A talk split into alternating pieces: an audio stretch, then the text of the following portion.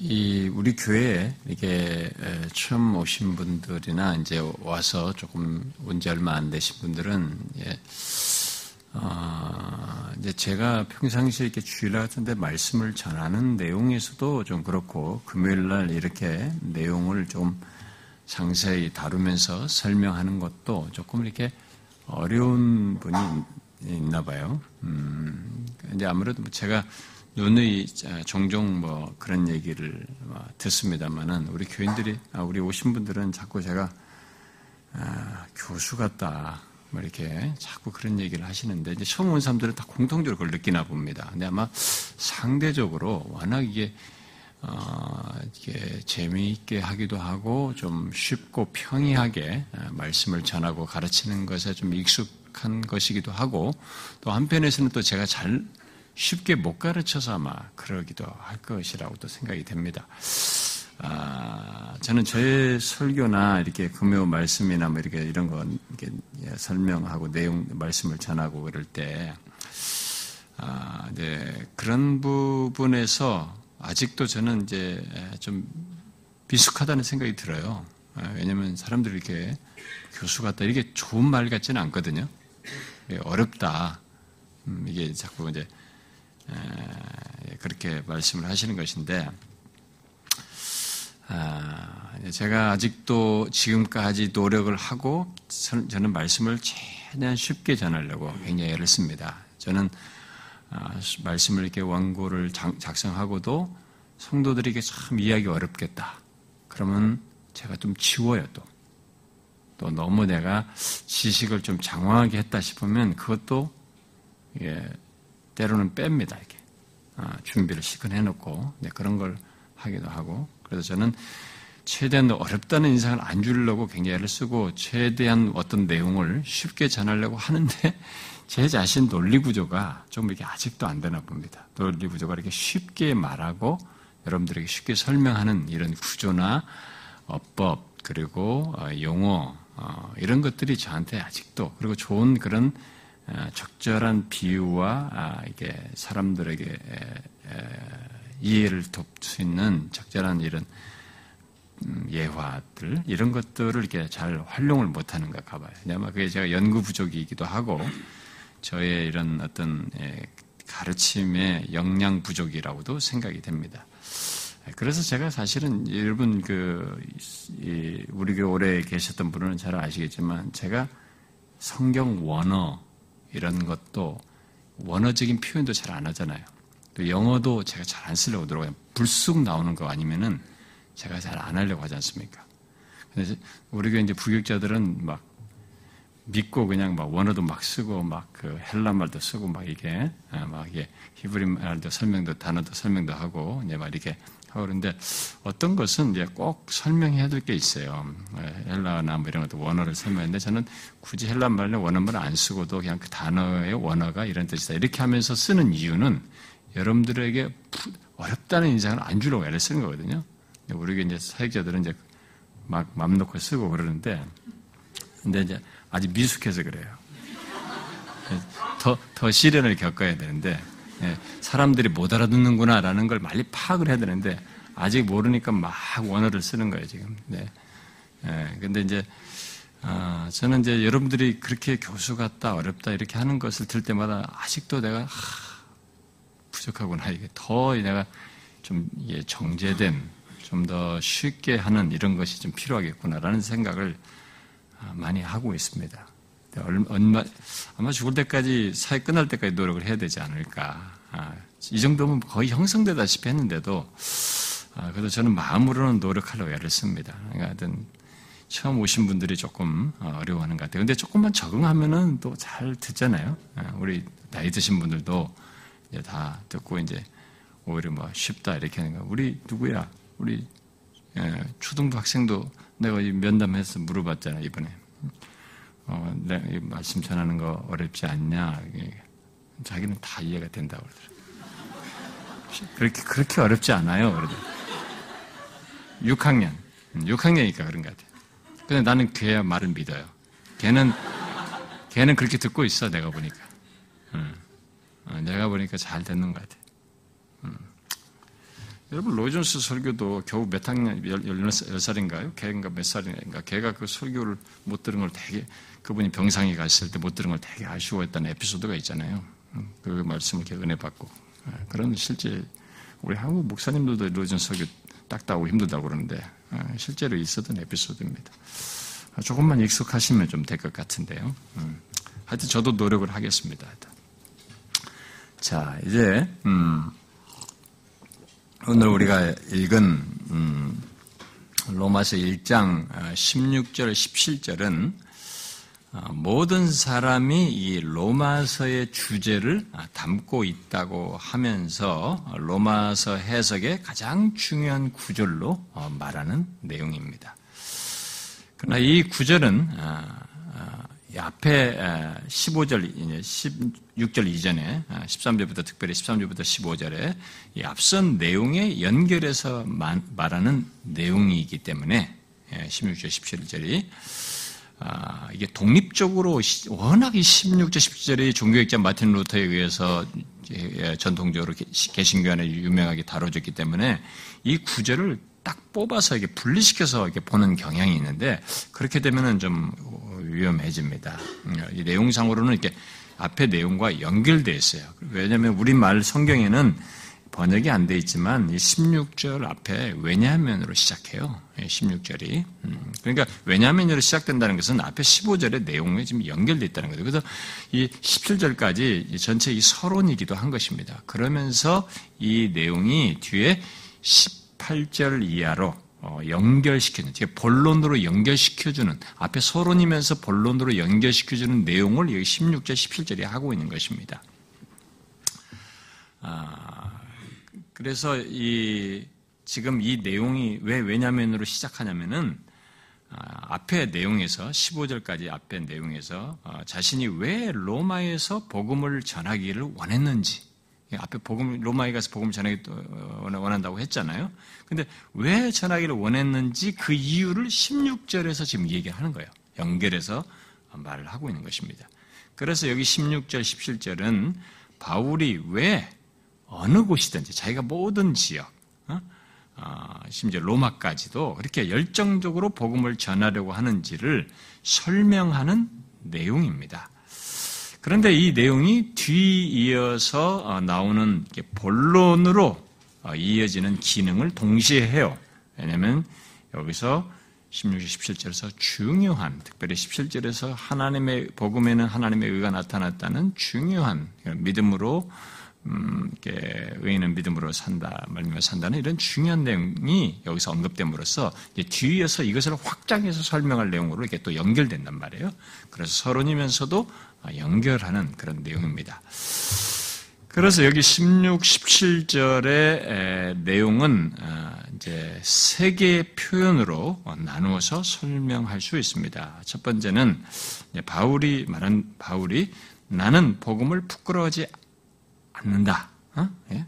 내가 복음을 부끄러워하지 아니하노니라고 하는 이 표현이고, 아, 그 다음에는 아, 이어 왜 복음을 부끄러워하지 않냐면은 어, 유대인이나 헬라인이나 모든 믿는 자들에게 임하는 구원을 위한 하나님의 능력, 예? 구원을 위한 하나님의 능력이 그 안에 복음 안에 나타나기 때문이다.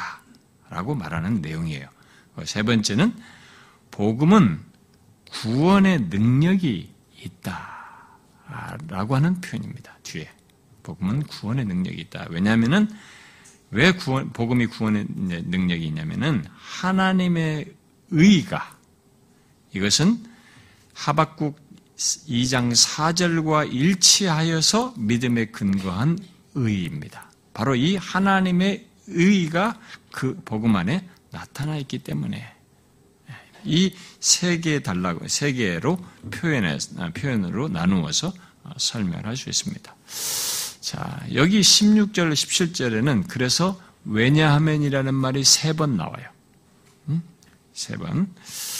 아, 그래서 세 번 언급되고 있어서 그 내용 연결이 이제 앞에로부터 15절부터 연결해 15, 앞에 15절의 앞선 내용 이후에 연결해서 이렇게 왜냐하면 하고 또 뒤에 앞에서 왜냐하면 설명한 것을 또 그것이 또 왜 그런지 또 왜냐하면 이렇게 해서 계속 뒤에 연결된 내용에 연결해서 연결해서 왜냐하면으로 이렇게 세 번을 하고 있습니다.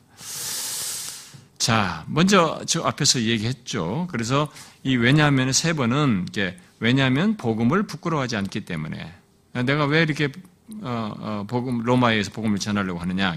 왜냐하면 복음을 부끄러워하지 않기 때문에 그리고 또 왜냐하면 이제 그 다음에 왜냐하면은 왜 복음을 부끄러워하지 않느냐라는 이유를 얘기하는 거죠. 어, 그것은 바로 복음이 모든 믿는 자에게 구원을 주시는 하나님의 능력이기 때문에 이렇게 또 연결해서 얘기하고 그리고 또 연결해서 어, 예, 복음이 복음의 복음이 구, 구 어, 복음의 이 구원 능력이 그, 그 계속 연결되어서 이제 설명하는 것으로서 언급을 하는 것입니다. 그러면서 하나님의 의가 믿음으로 말미암아 복음 안에 나타나 있기 때문에 이렇게 말하면서 세 개의 왜냐면이 나와요. 그러면서 이런 하나님의 의에 대한 이해는 어, 구약 성경에 기초한 것이다. 구약 성경이 뒷받침하고 있는 것이다. 하박국서 2장 4절을 예를 들어 가지고 그것이 뒷받침하고 있는 것이다라고 말을 하는 것입니다. 자, 이런 바울의 간단한 설명은 음, 지금 이 16장 17절에서 말한 이 간단한 설명은 참 앞에서 편지를 써서 그들에게 복음을 전하기를 원한다. 그러면서 그걸 왜냐하면 붙이면서 설명하는 서론의 내용인데 이 서론의 내용으로서 언급한 이 16절, 17절의 간단한 내용은 굉장히 많은 내용을 담고 있습니다. 아주 중요한 많은 내용을 여기서 담고 있어요. 네, 그래서 이 중요한 내용들을 앞으로 뒤이어서 이제 상세히 확장해서 또 설명을 합니다. 뒤로 가서. 이런 사실 때문에 많은 사람들이 15장 16, 16, 16 17절을 막 로마서 이제 주제로 많이 이제 주장을 하기도 하는 것입니다. 자, 그런데 오늘 이 내용이 그래서 이 내용이 이제 중요한 내용이고 여기 내용이 많이 담고 있기 때문에 뒤에 가서 다 나올 내용이지만 여기서 나와서 처음 나와서 이 부분을 설명해야 할 필요성도 또 있기 때문에 어, 이 16, 17절을 좀 상세하게 다루도록 하겠습니다. 그래서 오늘은 제가 16절만 하고요. 다음 시간에 17절을 한 번에 할 수 있으면 하고 못하면 두 번으로 나눠서 하겠습니다. 왜냐하면 복음에는 하나님의 의가 나타났다라는 이 표현이 굉장히 중요한 거예요, 로마서에서요. 네, 그 부분을 뒤에 가서 하기보다 여기서 조금 다루고 하는 것도 좋을 수 있기 때문에 그래서 다음 시간에 두 번으로 나눠서 하든지 이렇게 하겠습니다. 어쨌든 이 16, 17절은 굉장히 중요해요. 로마서를 이해, 로마서를 펼쳐서 설명을 하고 로마서를 이해할 때는 이 16절, 17절이 뭘 말하는지 여기 16과 17절로 말하려고 하는 내용은 우리가 정확히 알아야 됩니다. 아, 그래서 오늘 좀 아, 디테일하게 보도록 하겠습니다. 네, 상세히 보도록 하겠습니다. 음. 음. 저, 제 무식 중에 나오는 일. 음. 자, 그러면 이 15절에 이어 이제 이유로 말하는 첫 번째 내용, 이 16절 상반절을 봅시다. 내가 왜 로마에 있는 너희들에게 복음을 전하기를 원하느냐 하면, 왜냐하면 내가 복음을 부끄러워하지 않기 때문이다. 이렇게 말하고 있습니다. 음, 일반적으로 이렇게 부정어법으로, 부정하는 표현으로 말을 하는 것은 긍정을 강하게 말하기 위해서 쓰는 어, 완곡어법이다. 이렇게 사람들이 말하기도 합니다. 그러니까, 예, 그러니까 이, 그런 식으로 이 문학적인 이해를 하자면은 이 표현은 나는 복음을 자랑한다. 이렇게 말하는 것인데 그것을 이렇게 완곡어법으로 부정적인 표현으로 말한다 라고 이렇게 우리가 문학적인 설명을 합니다. 아, 이제 그래서 아, 사람들이 이 본문도 그런 식으로 이해를 하기도 해요. 음, 그러나 이런 아, 이 바울이 이 표현을 그렇게 문학적인 표현으로서 왕국어법으로 내가 복음을 자랑한다는 것을 이런 어법으로 표현했다라고 말하기는 아, 조금 아닙니다. 그렇게 주장하는 학자들이 많습니다만은 그렇게 보기는 어려워요. 왜냐하면은 어, 여기서 지금 바울이 담고 있는 이 말을 하면서 시사하는 것은 실제로 부끄러워하려고 하는 복음과 관련해서 부끄러워, 복음에 대해서 부끄러워하려는 유혹을 얼마든지 받을 수 있고 자기도 받은, 얼마든지 받을 수 있는 경험을 한 것을 근거로 해서 말을 하고 있기 때문입니다. 그렇다고 보기 때문이에요. 아, 이것은 예수님의 말씀을 따라서 어, 예수님께서도 그런 말씀을 시사하셨거든요. 바로 그런 예수님의 말씀을 그대로 자기도 경험적으로 말씀하신 것을 자신의 삶 속에서 경험적으로 확인한 것을 표현한 것이라고도 할 수 있는 것입니다. 그러니까 실제로 복음을 부끄러워할 수 있는 유혹을 자신으로 받았다는 것을 시사하고 있다는 것이죠. 단순히 뭐라지 복음을 자랑한다는 적극적 표현을 하기 위해서 이런 표현법을 썼다고 보기는 어렵단 말이에요. 실제로 그럴 수 있었던 바울의 경험과 그런 자신의 내면에서의 어떤 이런 어, 경험적인 면이 있기 때문에 시사한 것, 이렇게 표현한 것이라고 보는 것입니다. 특별히 예수님께서 그렇게 말씀하셨잖아요. 네, 여러분 한번 우리가 봅시다. 예, 아, 마가복음 8장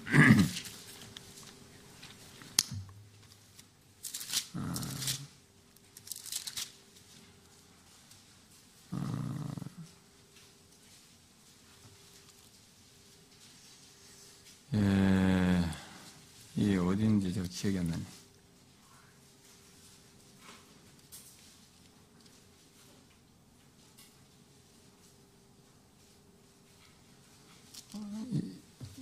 제가 어디 보면 8쪽으로 봤는데 아니네.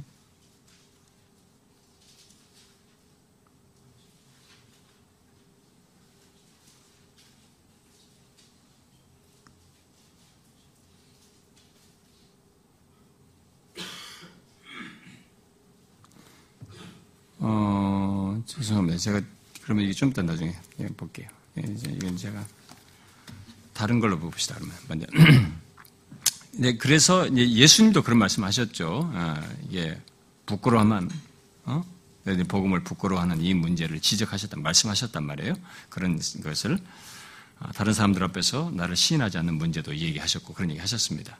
그래서 바울은 이런 경험을 실제로 자신들 자신도 알고 있기 때문에 자기의 믿음의 아들이라고 하는 디모데에게 아, 이것을 강조하죠. 아, 디모데를 한번 봅시다, 여러분. 나도 예, 뒤로 좀 미루고 디모데 아, 후서를 봅시다.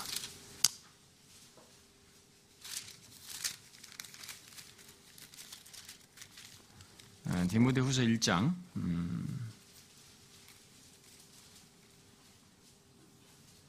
8절 음, 한번 봅시다.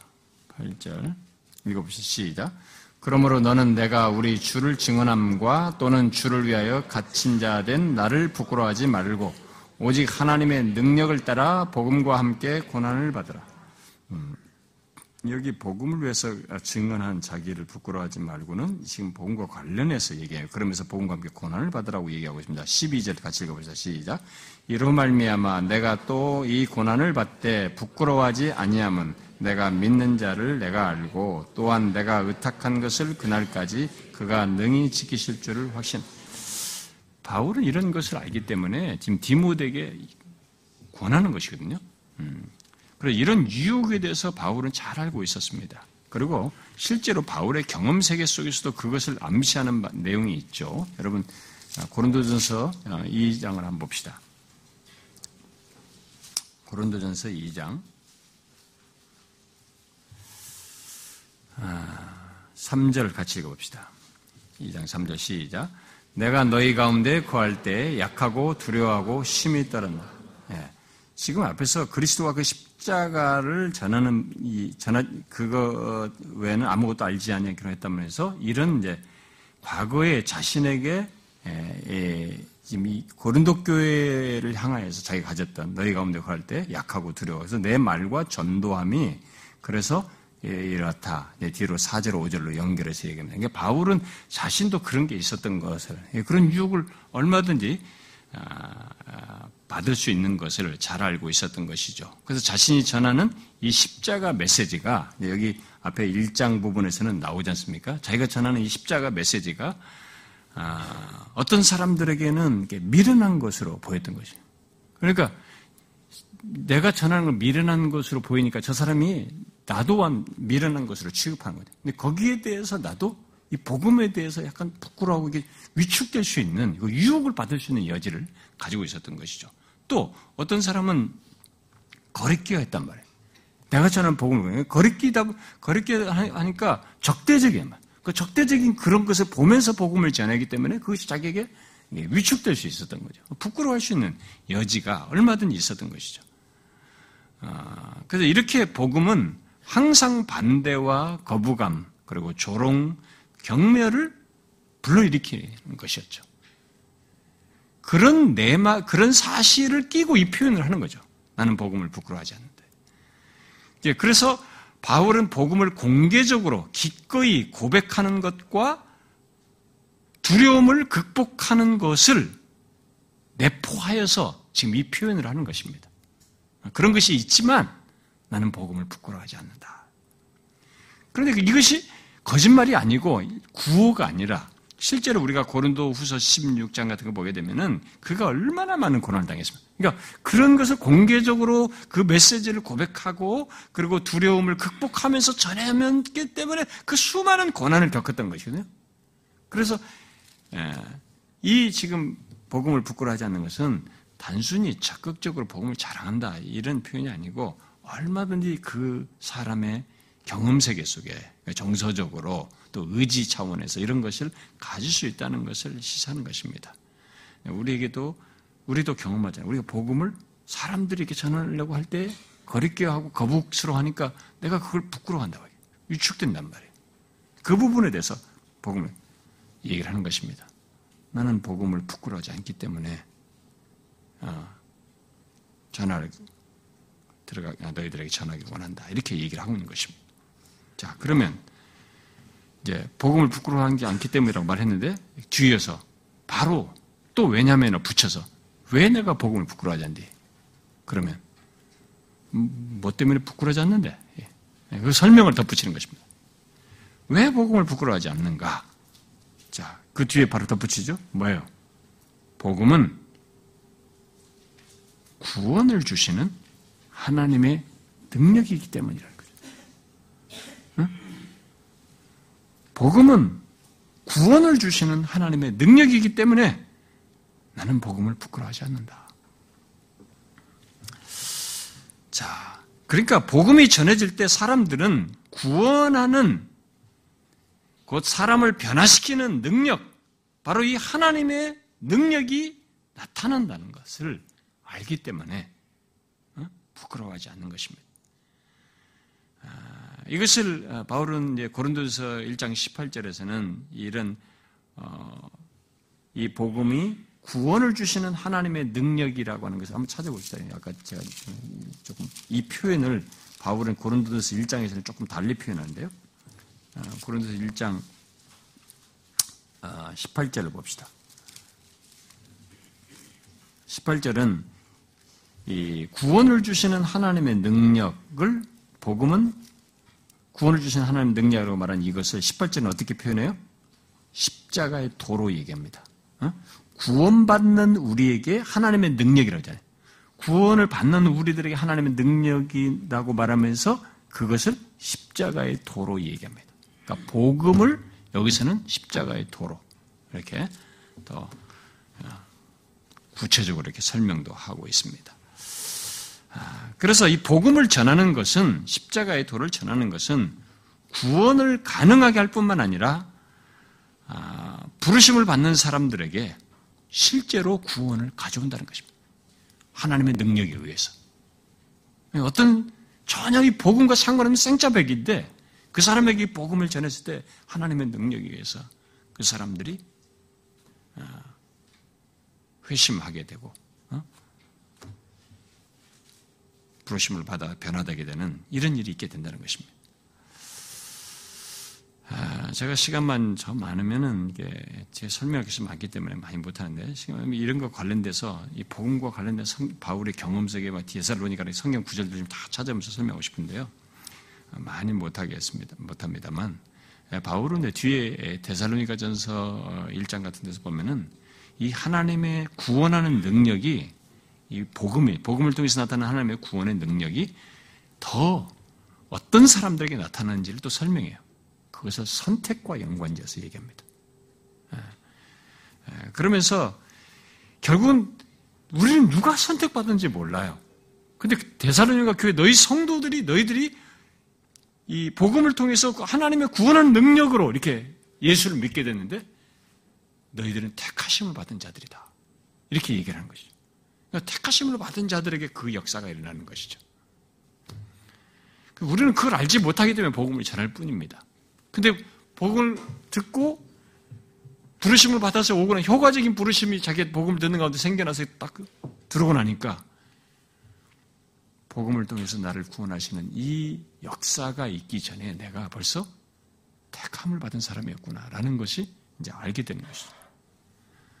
이 복음의 능력이 나타나는 것은 결국 그래서 구원받을 하나님께서 택하신 사람에게 나타나는 것입니다. 아무에나 나타나진 않아요. 그래서 우리가 경험 세계에서 보는 것입니다. 똑같이 복음을 듣는데 어떤 사람은 이 능력에 하나님의 능력인 하나님의 능력이 능치 못함이 없는데 이 능력이 어떤 사람에게는 나타나지 않아요. 그 사람은 전혀 반응이 없어요. 똑같은 복음을 듣고도. 근데 어떤 사람은 부르심을 받는단 말이에요. 회개를 한단 말이에요. 변화된단 말이에요. 심지어 상대적으로 비교해 볼 때 저 사람은 아닐 것 같은, 오히려 더 추하고 영 아닐 것 같은데 이 사람이 부르심을 받아요. 구원의 능력이 돼. 복음을 통해서 그런 역사가 나타나는 것입니다. 지금 그 얘기하는 거죠. 여기서. 여기 16절에서 바로 그래요. 복음이 선포될 때 능력이, 하나님의 능력이 나타나서 구원할 백성들, 믿는 자들에게 구원이 임하게 된다. 라고 말한 것입니다. 자, 복음을 통해서 그러면 구원을 준다고 할 때 이 구원은 그러면 구체적으로 무엇을 말하느냐? 여러분 제가 이 16절이지만 예, 내용이 많아요. 어, 제가 좀 절제를 하지만 빨리빨리 제가 해야 되겠네. 시간이 더 늦지 않도록 제대로인데. 아, 로마서를 공부를 여러분들이 로마서를 배울 수 있는 것은 행복한 시간으로 생각하면 됩니다. 여러분의 인생 동안에 로마서를 같이 공부할 수 있다는 것은 참 행복한 시간이다 생각하면 됩니다. 얼마나 할지 모르지만 제가 볼 때 이렇게 속도 나가면 뭐 2년은 안 되고 한 4년 갈 것 같은데 근데 어쨌든 행복한 시간일 것이라고 저는 믿습니다. 여러분에게. 자, 그러면 복음을 통해서 구원을 준다 할 때 이 구원은 구체로 무엇을 말할까? 아, 일단 여기서 성경에서 지금 바울이 말하는 이 구원은 복음을 통해서 얻게 된다고 말하는 이 구원은 구약에서 이스라엘에게 주어졌던 구원의 약속이 이미 성취된 것을 말하는 것이. 이미 성취된 것을 말하면서 동시에 미래에 종말론적으로 장차 종말론적으로 얻게 되는 구원을 함께 말하는 것입니다. 바울이 복음을 전해서 있게 되는 구원이기 때문에 이 구원은 이렇게 두 가지를 함께 가지고 있어요. 구약에서부터 이스라엘에게 주어졌던 구원의 약속이 마침내 예수 그리스도에서 이루심으로써 이렇게 성취된 것이죠. 그래서 이미 있게 된 구원이면서 이미 과거적으로 예수 이 복음을 받아들면서 그 약속이 나가 믿음으로 복음을 받아들면서 내가 이미 받은 것이면서 동시에 아직 아닌 것이 있어요. 정말론적으로 구원을 받아요. 그래서 복음을 통해서 구원을 얻는다고 할때 구원은 이 두 양면을 가지고 있는 것입니다. 이미와 아직 아니가 있는 것이죠. 제가 이런 것은 옛날에 복음으로 성경 읽다에서 많이 설명했습니다. 응? 그래서 바울이 복음으로 말미암아 복음을 통해서 얻게 되는 구원을 말할 때는 이 양면이 있다는 걸 잊지 말아야 돼요. 이미 구원을 받았지만 약속이 성취돼서 최종적으로 정말론적으로 구원받을 그러한 음, 아직 아닌 그것을 함께 갖는 것입니다. 아, 그래서 이것을 개인적으로 이제 아, 적용을 하게 되면 구원의 이 구원은 그 복음을 듣고 믿는 사람들, 믿는 자들은 소극적으로는 제가 내일도 언급할 내용인데 소극적으로는 죄와 죽음으로부터 구원을 얻게 되고 어? 죄와 죽음으로부터 구원을 얻게 되고 적극적으로는 하나님과의 관계가 회복되어서 그 회복된 관계를 최종적으로 장차 완전한 조건에서 누리는 것. 이렇게. 그래서 개인적으로도 이미와 아직 아니가 같이 있어요. 복음을 통해서 얻게 되는 구원이란 바로 이런 양면을 가지고 있는 것입니다. 자, 근데 중요한 것은 복음에는 바로 복음은 그런 구원의 능력이 있다는 것입니다.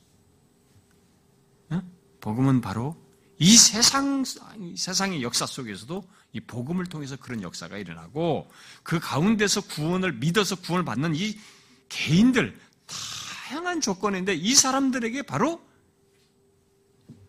어, 복음이 그런 구원의 능력으로 나타나서 얻게 된다라는 것입니다. 그래서 죄인을 회개시킬 뿐만 아니라 변화시키고 그들을 변화시키고 이 세상과 사단의 위협으로부터 구원하여 영원한 영광으로까지 나아가게 하는 그런 능력을 이 복음을 듣고 있게 된다는 것입니다. 어, 지난주 아, 수요일 날 우리 어, 황 목사님 그 듣고 믿음으로써 그 갈라디아서 말씀에 설명했죠. 음, 복음을 듣고 해 듣고 복음을 듣는 가운데서 들음으로써 이런 능력이 나타나는 거예요. 어마어마한 거죠.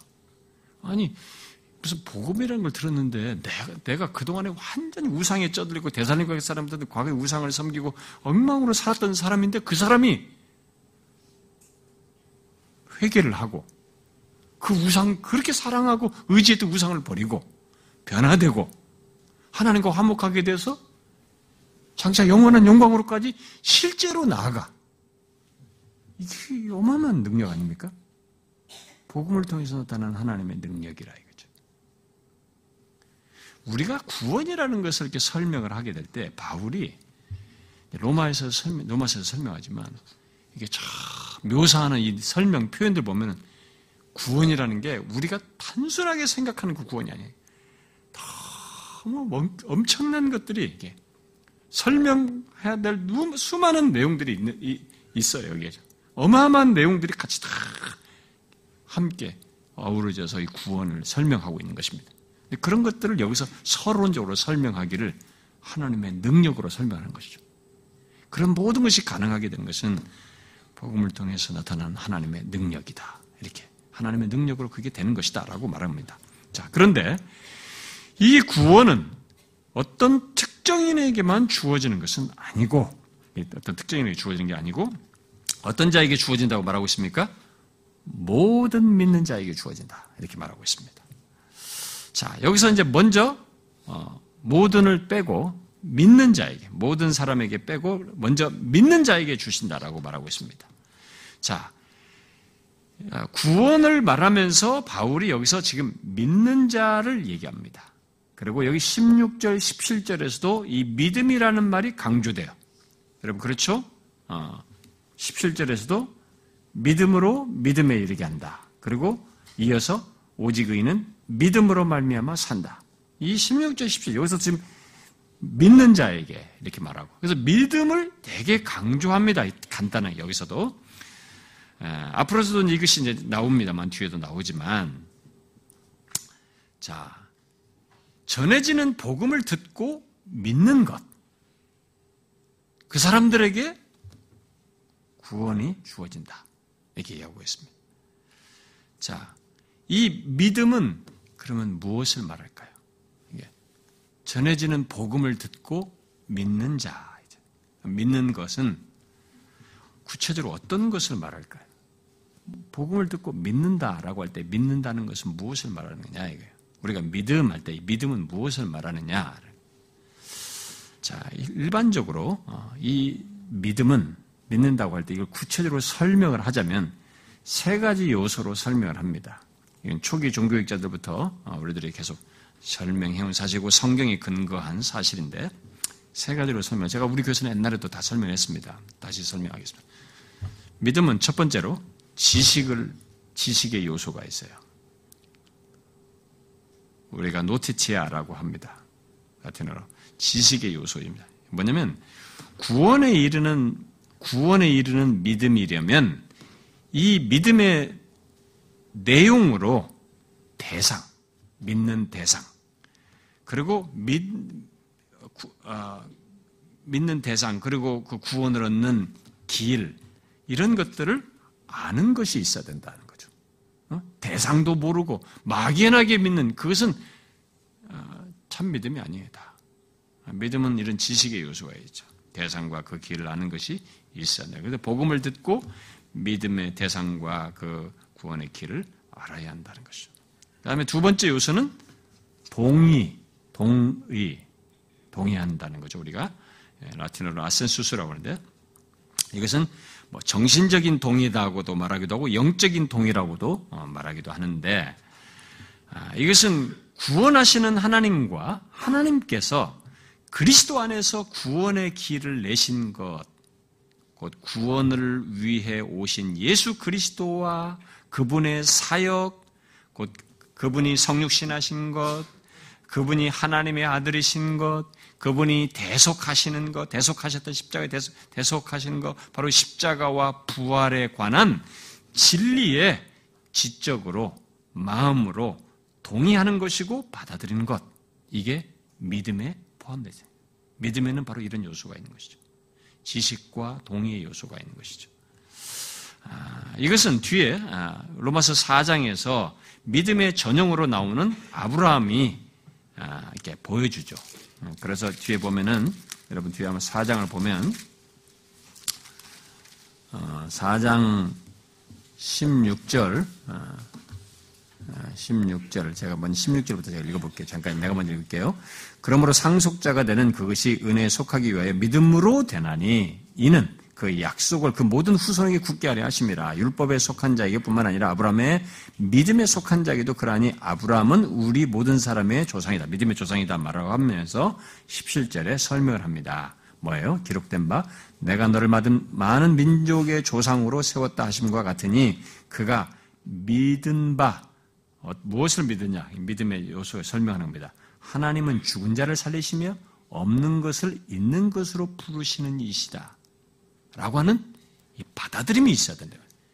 이 사람이 그런 받아들였다는 그런 믿음을 가졌다는 거죠. 어? 하나님이 죽은 자를 살리시며 없는 것을 있는 것으로 부르신 것을 받아들이는 것이죠. 이게 믿음의 요소죠. 복음을 듣고 믿는 사람들에게는 이게 다 있어. 이 요소, 이 내용이 다 있죠. 하나님의 아들이 사람들의 죄를 담당하여, 담당하시고 죽은 자들 가운데서 살리신 살리셨다. 살리신 하나님을 받아들이죠. 어? 이 요소가 있는 것입니다. 자, 그러나 구원을 얻는 믿음은 어? 믿음을 말할 때 이 구원을 얻는 믿음은 이 두 가지만 있어서는 안 되는 겁니다. 동의와 지식만 있어서는 안 되는 거죠. 왜냐하면 그 정도는 사단도 가지고 있는 것이죠. 야고보서에서 말을 하잖아요. 사단도 우리가 전하는 복음의 내용을 알고 있고 그것들이 진리인 것을 우리가 더 잘 알아요. 그도 하나님이 한 분이신 걸 알고 믿고 아, 아 알고 떱니다. 믿고 떨어요. 그런 거예요. 그, 그 정도는 알고 있는. 이 정도는 두 요소 정도는 자기도 가지고 있는 것이죠. 그러나 뭡니까? 그는 그리스도와 그분의 의의를 그리스도의 진리를 거부하죠. 응? 그런 지식을 가지고 있지만 그것을 신뢰하고 따르지는 않습니다. 그래서 믿음의 세 번째 요소는 세 번째 요소가 꼭 있어야 하는데 그것은 바로 신뢰예요. 신뢰. 휘두치아, 휘두시아라고도 바라두고 휘두치아라고 하는 건데 바로 개인적으로 믿고 의지하는 것입니다. 이 믿고 의지하는 것 속에는 대상에 대한 사랑을 두고 또 자신을 기꺼이 드리는 것 속에서의 믿고 의지하는 것이어서 사랑, 헌신을 다 내포하기도 합니다. 아, 이것은 아브라함이 아, 아, 그의 미래 전체를 하나님의 약속에 걸고 하나님을 신뢰하며 전적으로 의지했던 것과 같은 것입니다. 뒤로 어, 뒤에 4장 뭐 18절부터 22절까지 어, 말하는 내용이죠. 어? 모든 걸 다 맡기고 어, 했던 것처럼 자기 아들을 또 내어 맡기는 이런 것이 어? 어, 이게 믿음에서의 중요한 요소입니다. 사실 이 신뢰와 사랑은 하나님의 능력, 성령의 능력으로 하나님이 놀라운 은혜와 사랑, 그리고 우리를 구속하신 그리스도의 사랑스러움과 복되심을 보고 품고 영접하고 결국 믿음의 대상이신 예수 그리스도를 사랑하게 되는 것을 말합니다. 이 세 번째는. 아, 그러니까 이런 사실 때문에 에베소서 2장은 믿음을 선물로 얘기하는 거예요. 이게 인간이 가지고 있는 자연적 본성으로는 이 세 번째가 안 생겨요. 뭐 지적으로 어 그렇구나 그런 사실을 알고 뭐 대충은 받아들인다 이렇게 수용한다라고 하지만은 이 신뢰와 사랑이 안 생기는 거죠. 이것은 하나님의 능력, 성령의 능력으로 하나님의 은혜와 사랑, 그리스도의 이 복되심과 아름다우신 사랑스러우신 우리를 위해서 기꺼이 하시는 이 그리스도의 영광스러운 너무나 은혜로우심을 받아들이거든요.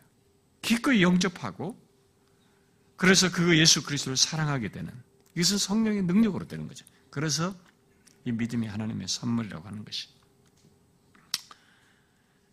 아, 그래서 교회를 다니는 사람들이 첫 번째, 두 번째 것까지 이렇게 다니는 사람들 중에는 예수님의 씨 뿌린 비에서도 그런 유사한 것들이 나오지만 거기까지 있는 사람들이 있어요.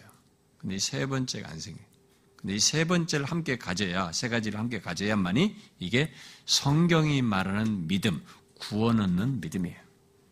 여기서도 지금 로마서 1장에서도 여기 말하는 이 믿음은 구원 얻는 믿음이에요. 믿음의 이 세 가지를 가지고 있는 거예요.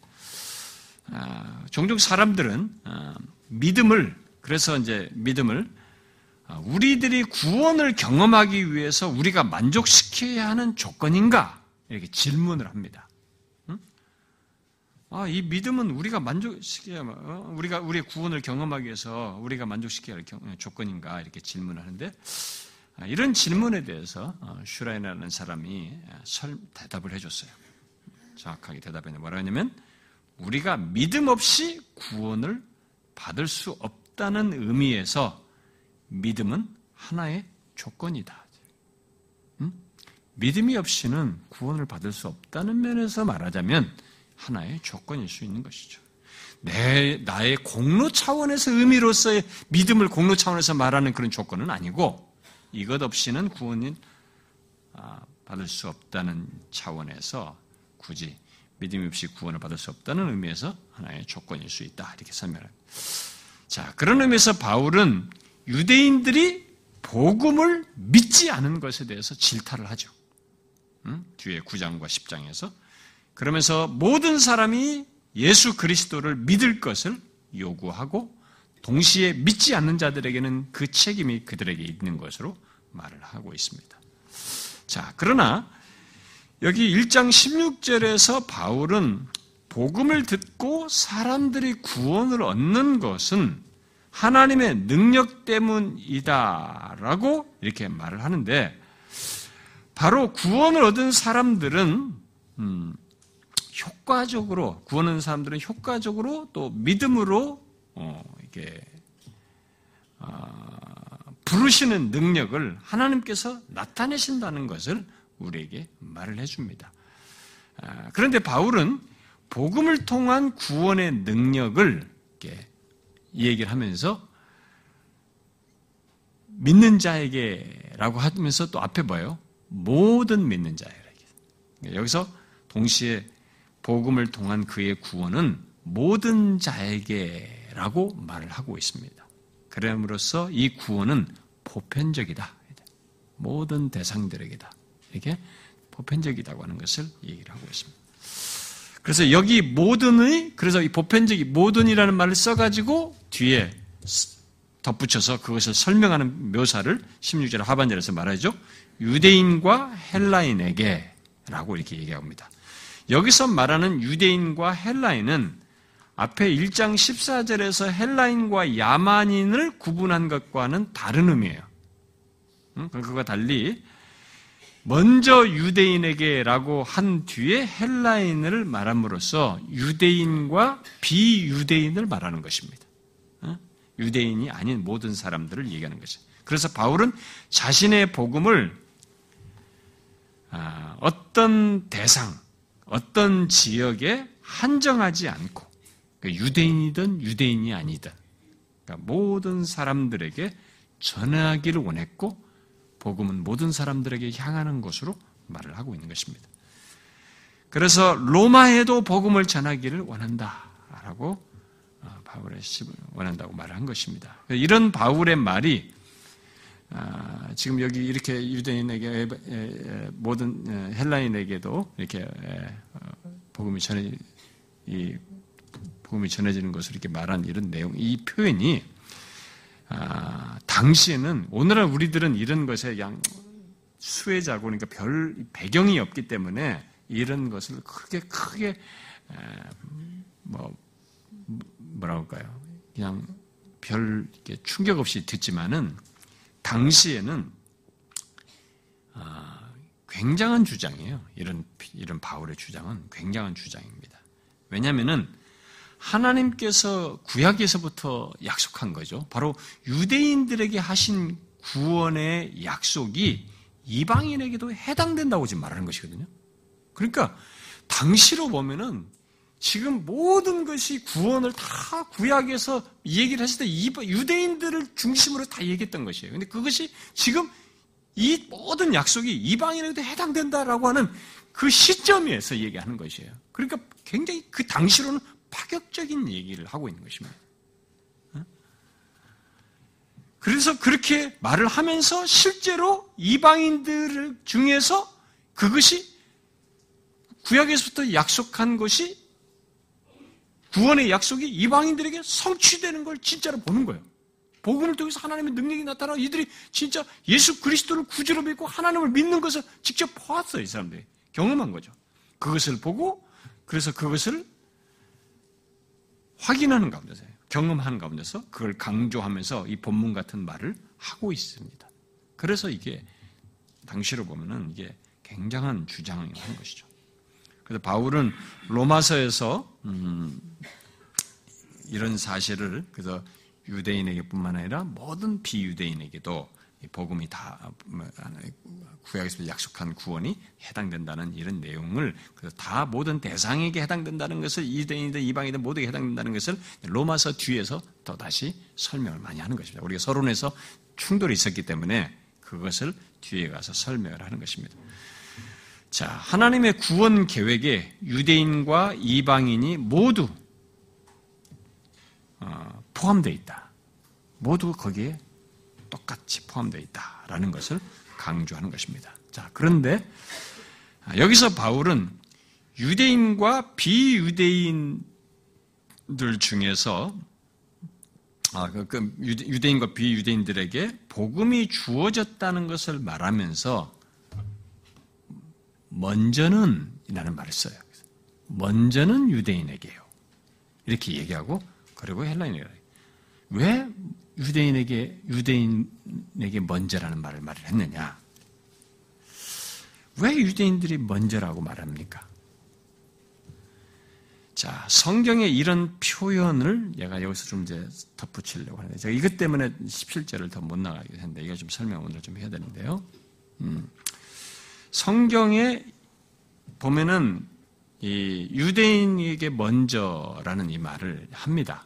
아, 성경에 보면은 근데 성경에 이런 표현을 사용해서 오늘날의 이 교회들 가운데 그 잘못된 운동이 일어나요. 지금 잘못된 운동이 일어났습니다. 그 대표적인 운동이 Back to Jerusalem 운동이에요. 어, 제가 옛날에도 여러분들에게는 상세히 설명 안 하고 저기 어, 참교추 컨퍼런스 때 제가 조금 언급을 했었습니다만 오늘날 이 Back to Jerusalem 운동, 뭐 이스라엘 회복 운동이 세계적으로 일어나고 있는 거 우리나라에서도 이게 막 우리나라는 하여튼 뭐 사대주의적 경향이 있어요. 뭐 그런 거 있으면 뭐, 뭐 새로운 운동이 나면 이게 좀 분별을 해야 되는데 분별 안 하고 막 새롭다 신선하다 다 받아들여요 무조건. 그러니까 막 복잡해요 기독교계가. 우리나라도 이것이 굉장히 많이 들어와 있습니다. 자, 이 말을 아, 그런 식으로 이제 발전시킨 것은 이렇게 백두체레셀 운동 같은 것을 하는 데에 근거 구조로 이 말씀 같은 것을 그렇게 발전시킨 것은 성경을 잘못 이해하고 있는 것입니다. 음? 아, 제가 우리 참교추 어, 모임에서 공부 모임에서 어, 스택이라는 사람의 글을 통해서 한 번 이것을 좀 정리한 적이 있어요. 우리가 계속 복시다디 하기 때문에 거기서도 이, 런 내용을 한번 정리를 했는데 그때 정리한 것으로 이렇게 좀 여러분들에게 좀 말씀해 드리면은 아, 이 말씀에 대해 어, 유대인에게 먼저다 복음을 말하면서 유대인에게 먼저다고 말하는 이것에 대해서 제가 이게 간단하게 설명할 수도 있지만 요즘 이, 이런 것으로 인해 생겨난 잘못된 운동이 오늘 한국 교회도 많이 퍼지고 세계 교회 다 그렇지만 한국도 많이 퍼져 있고 심지어 우리 교회 성도들에게도 이런 영향을 받아가지고 유포하는 사람이 있다는 사실 을 제가 들었어요. 어? 그러니까 이, 그러니까 그래서 제가 항상 걱정해요. 신앙적인 배경이 참 어떤 배경을 가지고 있느냐가 굉장히 중요해요. 그러니까 뭐 우리 교회 오기 전까지 뭐 그러니까 완전히 예수를 모르던 사람이 오면은 오히려 이 사람이 더 가능성이 좋아요. 근데 신앙적인 배경이 어떤 배경을 가지고 있느냐에 상당히 이게 어떤 사람은 그 배경을 10년, 20년 못 벗어나요. 그러니까 그 배경에서 조금 조금씩 바꿀랑 말랑하면서 옳은 것 취하고 자기가 전통적으로 자기가 자기를 형성했던 것 안에서 이렇게 선배를 가면서 취하고 빼내고 이런다고요. 그 왜 그러냐? 형성된 것 때문에. 그래서 자기가 어떤 신앙 배경에서 자랐느냐, 이게 참 영향을 많이 미쳐요. 처음부터 진리 안에서, 말씀 안에서 잘 자란 사람들은 문제가 안 되는데, 이 혼합된 것들, 잘못된 교리들, 그리고 체험 중심적인 신앙생활들, 뭐 이런 것들로 예, 형성된 사람들은 좀처럼 안 바뀌어요. 그래서 제가 이, 이 부분을 오늘 마침 이 본문에 나와서 설명을 좀 해줘야 될 것 같습니다. 바울이 유대인에게 먼저라고 유대인 우선성을 이렇게 말한 것은 그 근원은 사실 예수님께 있습니다. 예수님께서 말씀하셨죠. 예수님은 장차 이방인들의 구원에 대해 이방인들이 구원받을 것을 잘 알고 계셨죠. 어? 그렇기 때문에 땅까지 복음을 전파하는 것도 다 하셨잖아요. 그래서 아, 이방인들의 구원을 잘 알고 계셨음에도 자신뿐만 아니라 제자들에게 어떻게 하셨어요? 사역을 1차적으로는 이스라엘에게 한정시켰어요. 제자들이겠죠. 자기도 그러셨고 이방인 안 만나시고 이방인 두고 아, 그들에게 하셨죠. 1차적으로는 이스라엘에게 한정시키시는 일을 하셨어요. 그 이유는 구약에 나타난 하나님의 뜻과 목적 때문에 그래요. 하나님의 뜻과 목적에 충실하기 위해서인 것입니다. 곧 유대인과 이방인에 대한 이 복음 사역이 유대인의 연결해서 이방인 이렇게 유대인과 이방인을 연속적인 사건 속에서 있게 하시고자 하는 것이 하나님의 구원 역사의 뜻이고 목적이었어요. 예수님도 그 목적과 뜻에 충실하기 위해서 그렇게 하신 거예요. 그러나 그렇게 일차적으로 이스라엘에 한정졌지만은 한정지어서 말씀하셨지만 그렇다고 예수님께서 무조건 이스라엘 백성들을 민족적으로 우선시한 것은 아닙니다.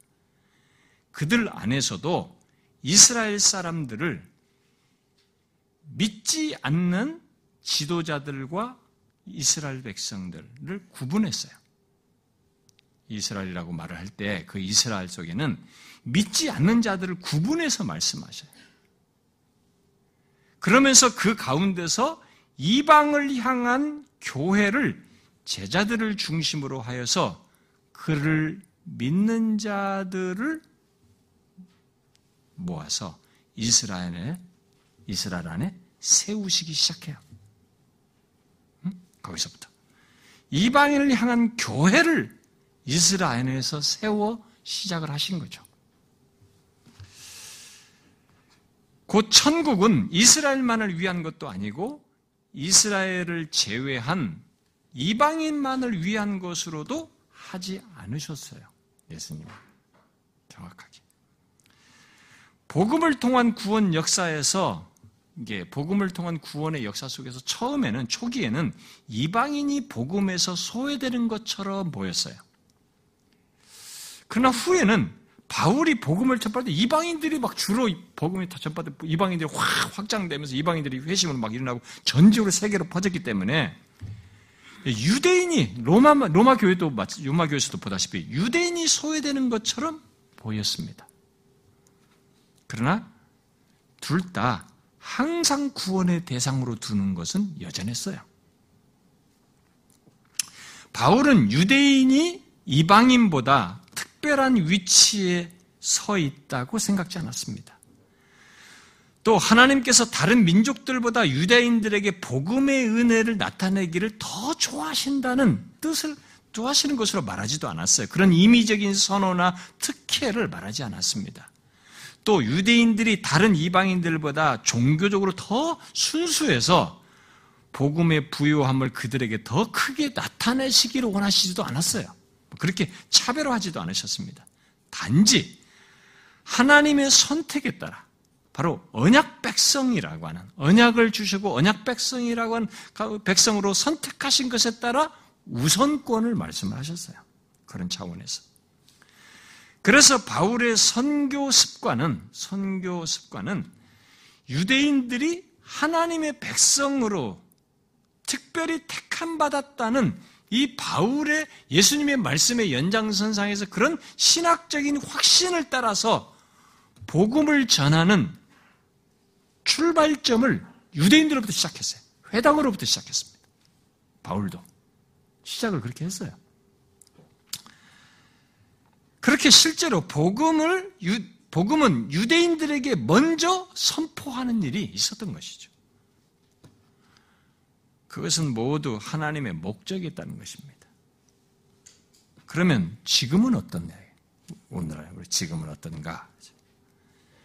바울이 이방인에게 주로 복음을 전함으로써 또 그들이 회당에서 이제 복음을 회당을 중심으로 해서 회당으로부터 먼저 복음을 전했는데 이제 회당이 그들을 못 오게 하고 막아버렸단 말이에요. 회당이 그 박차했단 말이에요. 그래서 회당이 복음을 거절함으로써 유대인 우선성이 그러면 사라졌는가? 자, 여기서 문제가 생깁니다.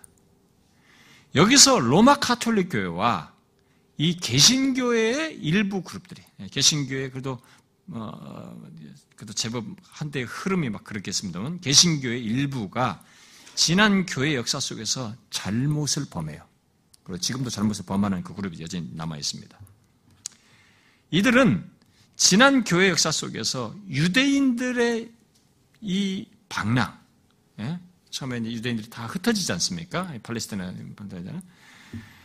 이 유대인들의 방랑과 그 뒤로 막 흩어지면서 세계로 돌아다니면서 세계 고초를 겪는 이런 것들을 이들이 예수님을 십자가에 못 박으라고 빌라도에게 외칠 때 외치면서 모든 저주를 자기에게 돌리라고 말한 것의 결과라고 주장을 해요. 그러면서 그렇게 말을 하고 1900년대 1차 대전과 2차 대전 때까지 그렇게 해서 1차, 2차 대전까지 그것이 계속돼요. 그래서 특별히 1, 2차 대전 그 시기 그때까지 이 1900년대 전반기까지 반 특별히 그 시기에는 1900년대 전반기에는 반유대주의적인 정서가 생겨요. 반유대적인 정서를 따라서 소위 대체 신학이라고 불리는 것이 이 로마 카톨릭과 일부 개신교 사람들에 의해서 생겨납니다. 여러분 제가 이 단어를 쓴 것을 잘 이해하셔야 돼요. 누가 여러분들에게 그 말을 쓰거든 분별을 하셔야 됩니다. 여러분들 중에 그런 말을 쓰는 사람이 있다는 얘기 들었기 때문에 그래요.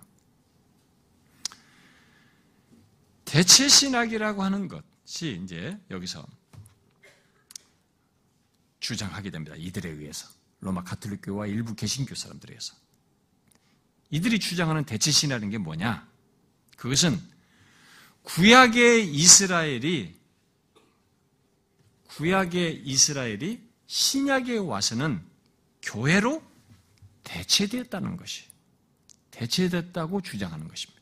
그러면서 이 유대인들을 하대하는 겁니다. 유대인들은 예수님을 배척한 그 결과로 역사 속에서 그렇게 몰락을 자초했다.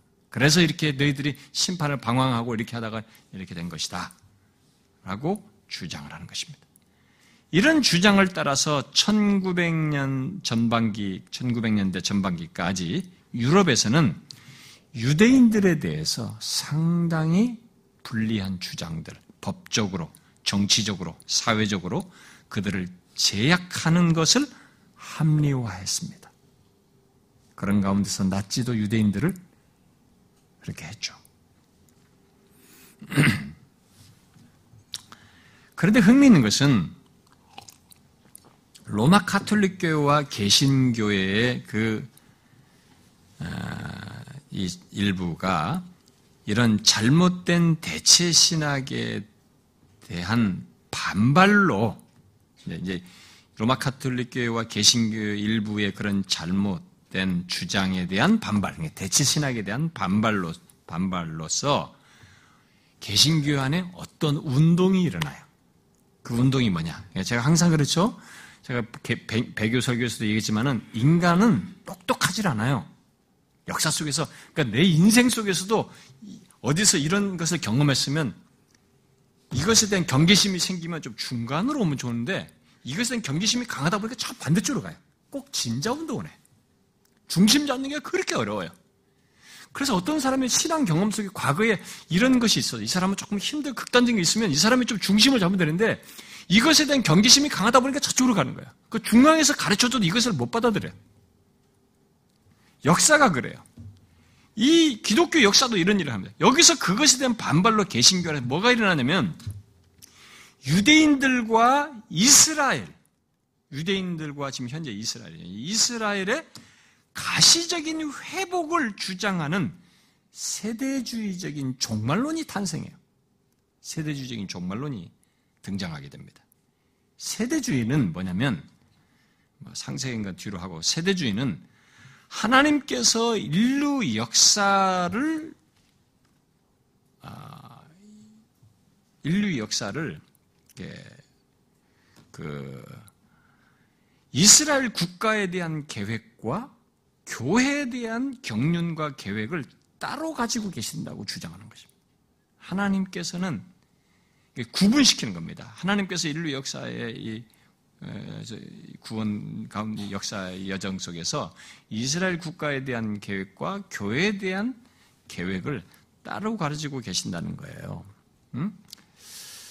아, 그러면서 그들은 유대인들이 대규모의 귀환을 통해서 이스라엘 땅에 자신들의 국가를 세우고 대규모 회심을 통해서 그리스도께로 돌아오고 성경에 예언된 이스라엘과 열방의 마지막 전쟁이 벌어지고 그 결과 이스라엘이 결정적으로 승리하게 되면 이스라엘 땅으로 예수님이 재림하셔서 천년 왕국이 시작된다라는 종말론을 주장합니다.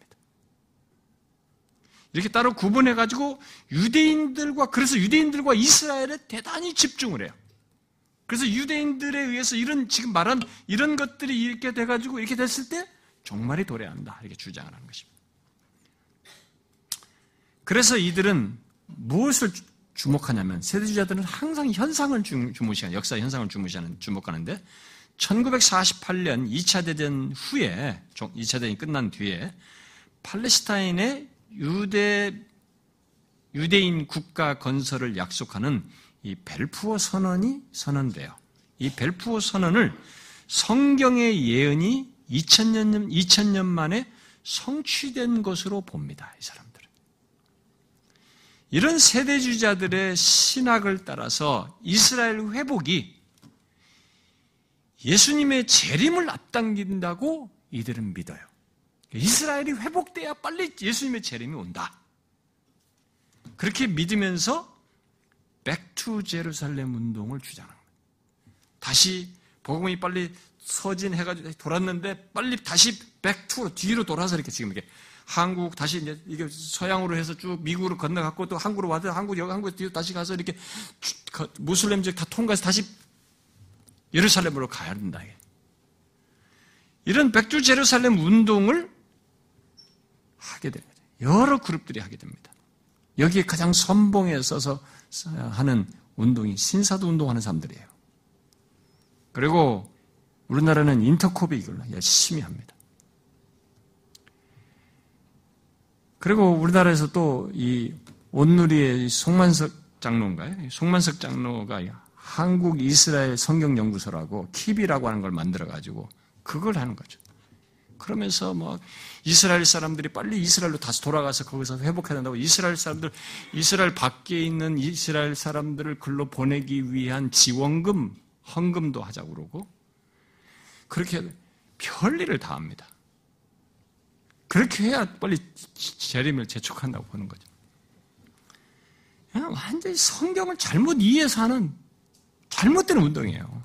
쓸데없는 시간 낭비하는 겁니다. 하늘에 속한 사람 그 윈 형제 책도 윈 형제도 백투사의 운동은 그런 마인드로 가지고. 그 친구는 그 배경이 어디서 모르는지 모르겠어요. 하여튼 백두사의 운동을 하는 것이. 우리나라의 그, 그 사람들이 그, 이 이스라엘 운동하는 사람들이 만든 영화, 회복이라는 영화도 그 같은 것이. 그 배경 속에서 나온 것입니다. 그 밖에도 여러 선교단체에서 이거 합니다. 선교단체, 이 백두사령 운동. 이 잘못된 신학에 따라서 한 겁니다. 대치 신학도 잘못된 것이고 카톨릭과 일부 개신교들이 역사 속에 잘못한 것이고 동시에 이 세대주의자들의 이 백투 제루살렘 운동도 다 성경을 잘못 이해한 것입니다. 유대인의 우선성, 먼저는 유대인의 교요라고 말한 이것은 바울이 뒤에 로마서 9장부터 11장에서 말하듯이 여전한 것입니다. 이것은 그냥 여전해요. 로마서 9장부터 11장은 하나님의 구원 역사를 성취하는 데 있어서 유대인의 위치를 그럼 왜 이 사람들의 먼저라고 말하니 여기 뒤에 9장과 11장에서 구원 역사를 성취하는 데서 유대인의 위치를 여전히 왜 이렇게 중요하게 강조하느냐? 뒤에 이제 9장부터 11장에서 나와요. 왜 유대인들을 유대인들의 위치가 여전히 중요하다고 말하느냐? 그것은 이스라엘이 맡은 역할 때문에 그래요. 다시 말해서 이스라엘은 하나님께서 언약을 신실하게 지키신다는 언약을 신실하게 이루시며 구원하시는 분이시라고 하는 것을 드러내시는 데 있어서 중요한 위치와 역할을 맡고 있어요. 그것 때문에 이들의 중요성을 여전히 뒤에 9장부터 11장에서 강조하는 것입니다. 이스라엘은 예수 그리스도를 이 땅에 보내는 통로 역할도 했을 뿐만 아니라 예수 그리스도를 통한 구속의 의미도 말하는데 중요한 역할을 했어요. 왜요? 이스라엘의 전 역사가 그것을 필요로 말해주네. 이스라엘 백성들의 불순종한 것, 그들의 완악함, 질투, 이런 것들이 다 중요한 역할을 한 겁니다. 예수 그리스도를 통한 구속의 의미를 말하는데 중요한 역할을 한 거예요, 다. 그런 의미가, 역할이 있었던 것이죠. 지금 하나님은 이스라엘의 불신앙을 통해서 이방인들인 우리들을 구원하시는 일을 하신 거죠. 구원을 하시며 그들에게 시샘을 갖게 하고 있는 것입니다. 뒤에 9장부터 11장 살필 때 나와요. 그래서 이방인이든 유대인이든 모든 믿는 자에게 구원하시는 분, 하나님께서는 두 대상에게 모두 구원하시는 분이신 것을 여전히 가지고 있고 앞으로도 하실 거예요. 그런 의미에서 9장부터 11장에서 바울이 이스라엘의 위치를 설명하는 것입니다. 그러므로 우리는 그들의 현재의 불신앙 때문에 그들을 무시해서는 안 돼. 멸시해서는 안 되는 것입니다.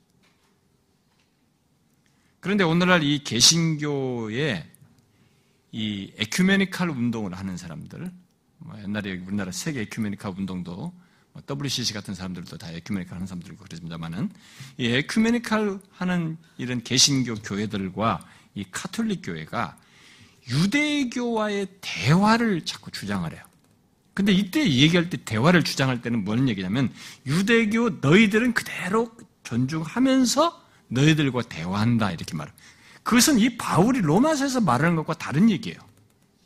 그러니까 이 우리나라 개신교, 아니, 세계 개신교 안에 에큐메니카 운동하는 사람들이 정신이 없는 그런 것입니다. 그냥 성경을 따르는 것이 아니라 이런 사회적 분위기를 따르는 것입니다. 연합운동, 일치운동 한다고 치고 불교도 뭐 모든 종교 무슬림이고 모든 종교도 다 우리가 일치 연합을 한다는 이유 아래서 유대교도 같이 대화한다고 얘기하는데 그때 그들이 주장하는 뭐냐면 유대교 너희들은 고유한 거 그대로 놔두고 우리와 대화한다 이런 차원이에요. 그건 성경과 맞지 않습니다. 바울은 지금 여기서 뭐래요? 유대교든 이방이든 둘 다다 다 복음으로 이제 이 복음은 모든 믿는 자에게 구원을 주시는 하나님의 능력인데 유대인이든 이방이든 다 똑같다는 거죠. 이대인든 이방인든 똑같이 복음을 들어서 믿는 자에게 구원을 주시는 것이다. 이렇게 말하고 있는 것입니다. 그래서 유대인들도 유대교도 복음을 통해서 예수를 믿어야만 하는 것이. 그래만이 구원을 얻는 것입니다.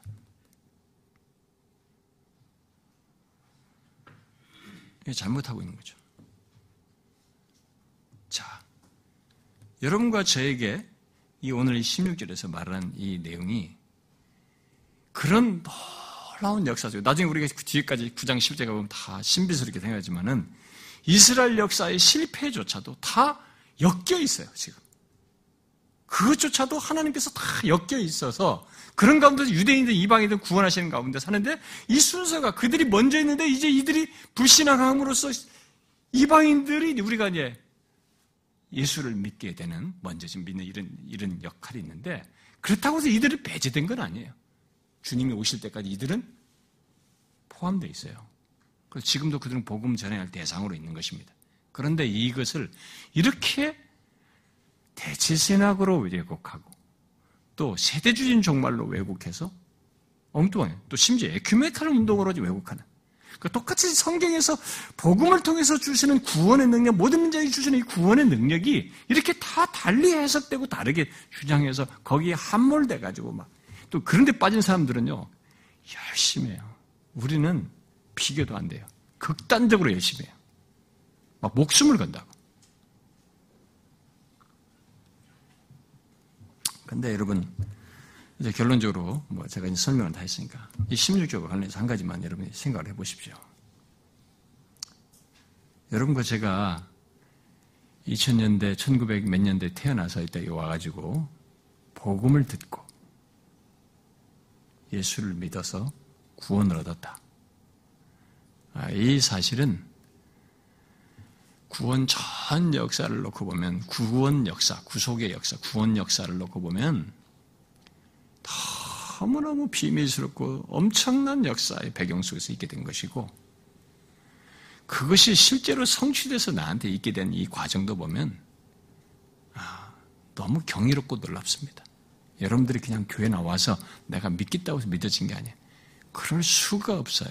아까 믿음의 세 요소에서 말한 것처럼 그런 신뢰와 사랑을 하나님 대상, 이분 대상을 두고 하고 그 그리스도의 구속의 은혜를 사랑하고 감사하는 이 일은